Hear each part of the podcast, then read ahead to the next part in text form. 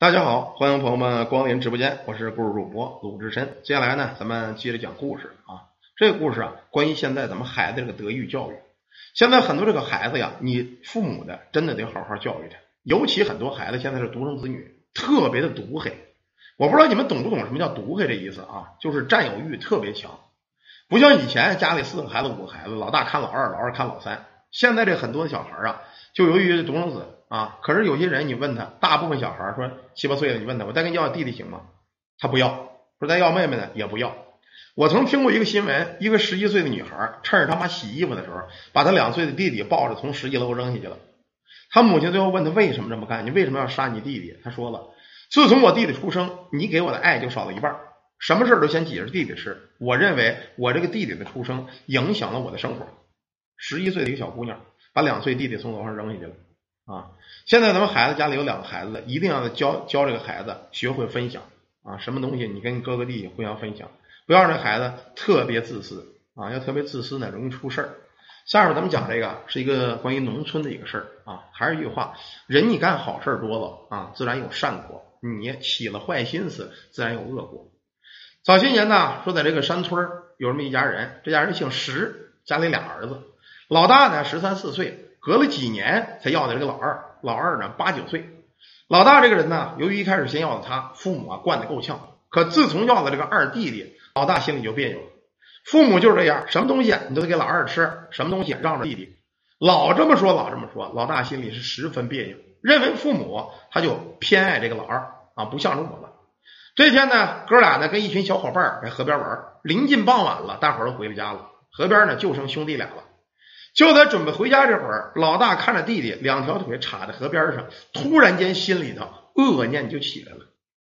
自从老二出生啊，我就没得过好，爸妈什么事有错全是我的啊，什么好吃都给他。你说，假如这老二死了，爸妈只有我一个孩子，会不会还像以前对我一样好呢？于是这亲哥哥居然恶向胆边生，一把扑通一声把这老二就推进了河里。老二八九岁的一个孩子，原本也不会游泳，一脑袋扎进河里，还没来得呼救呢，脑瓜子一沉，整个咕噔冒了泡，就沉入河底了。这会儿这大哥呀，阴沉着脸看着河里冒着泡，心中一阵暗爽，头也不回就回了家了。咱们再说他二兄弟沉入水底，意识越来越模模糊了。可是就在这会儿啊，耳边呢有一个声音说了：“孩子，啊你为人心善，你救过我，命不该绝，我也不会让你死的。你那个哥哥，我自会惩罚他。”现在呢，我拖你上去。老二就感觉在水里啊，仿佛有人推着他脚丫子，时间不大就把他推到岸边了。过了一会儿，蒙蒙胀胀，终于醒了，发现自个儿呢躺在河边。这会儿天色已经很晚了。等他浑身湿漉漉回了家，母亲就问他：“老二啊，你干什么去了？我跟你爸找了你一小时了，没找着，浑身都弄湿了。你干嘛去了？”这旁边的大哥呢，看着兄弟没淹死，显然出乎了预料。还没等这老二说话呢，他就站起来了。我告诉你，老二。你呀，最让爸妈操心了。你跑哪去了？我们大伙儿找了一多小时，这大冷天，爸妈都冻感冒了。老二非常怕他哥哥，加上他为人心善老实，没敢对母亲说真相，说我哥把我推河里，他没敢说，也怕母亲担心。啊，妈呀，嗯，我跟小伙伴玩，一不小心掉河里了啊，这不嘛才弄湿了。行了行了，老二啊，回来就好，快快快，赶紧换衣服去，别冻感了冒啊。就在老二换衣服前，这老大呀又添油加醋，我告诉你。我说不让你跟你孩子玩，不让你跟你孩子玩，你还跟他们一块儿去啊？我就知道啊，得出事儿，以后啊别跟他们一块玩。什么难听说什么，意思呢，把他自个儿摘出来。那意思，爸妈呢为了找你啊，挺着急的，你呢故意的说这个耽误事儿了，就这么个意思吧。最终呢，孩子回了家之后被关在屋里，浑身湿漉漉。当天晚上呢，迷迷瞪瞪就发了烧了。可就在他昏迷这会儿啊，听见耳边呢有人说了说了话了。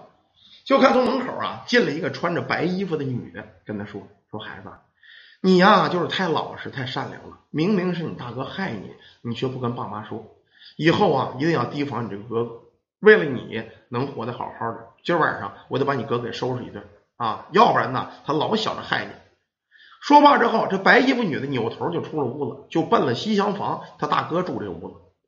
等到第二天呢，他大哥起来。看见他的时候，满脸的惊恐，鼻青脸肿的。他妈问他怎么回事，他大哥没敢说。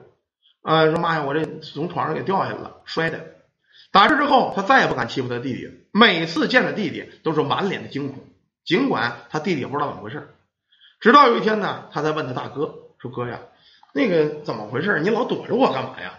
他大哥呀叹了口气才说：“说弟弟，当哥的我呀对不起你啊。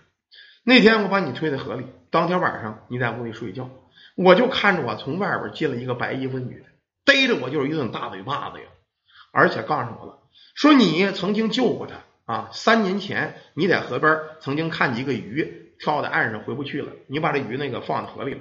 其实这条大白鱼是一个水鬼啊，这水鬼呢为了报答你救命之恩，把你从河水里拖上来，而且呢逮着我一顿揍，说以后只要我看见你敢再欺负你弟弟，再害他性命，我是定不饶你。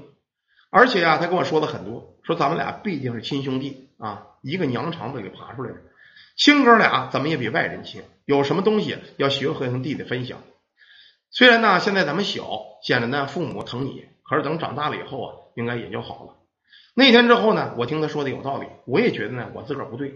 当时呢，我只想把你推在河里，让你啊弄一身水。说实话，我也没想着能淹死你。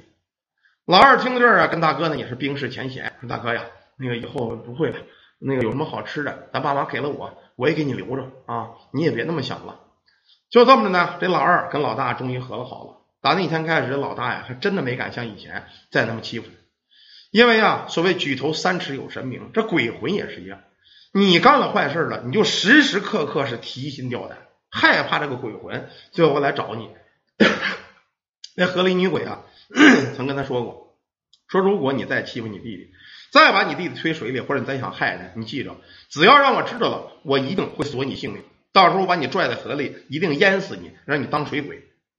小孩胆子再大，他也没见过鬼神呢。何况这女鬼啊晚上虽然在梦里揍了他一顿，但第二天醒来满脸都全肿了，说明这鬼魂是真的存在的。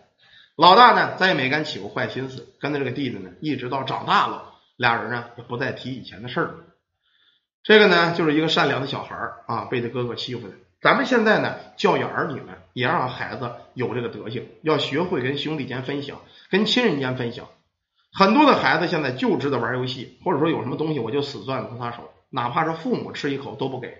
这种孩子从小你就把他惯成这样，惯子如杀子。等长大了之后，你老了，你还能想着他以后能有什么东西好东西分享给你吗？不可能啊，一定不可能。他小钱儿他都没把好东西分享给你，等你老了没有用了，他还能孝敬你吗？那是不可能的啊。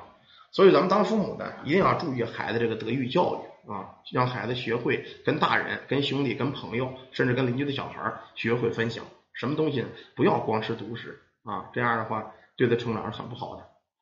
好了，感谢大家，感谢朋友们啊，一个关于这个哥俩遇见水鬼的事儿，咱们就讲到这儿啊。明天呢，咱们再接着讲。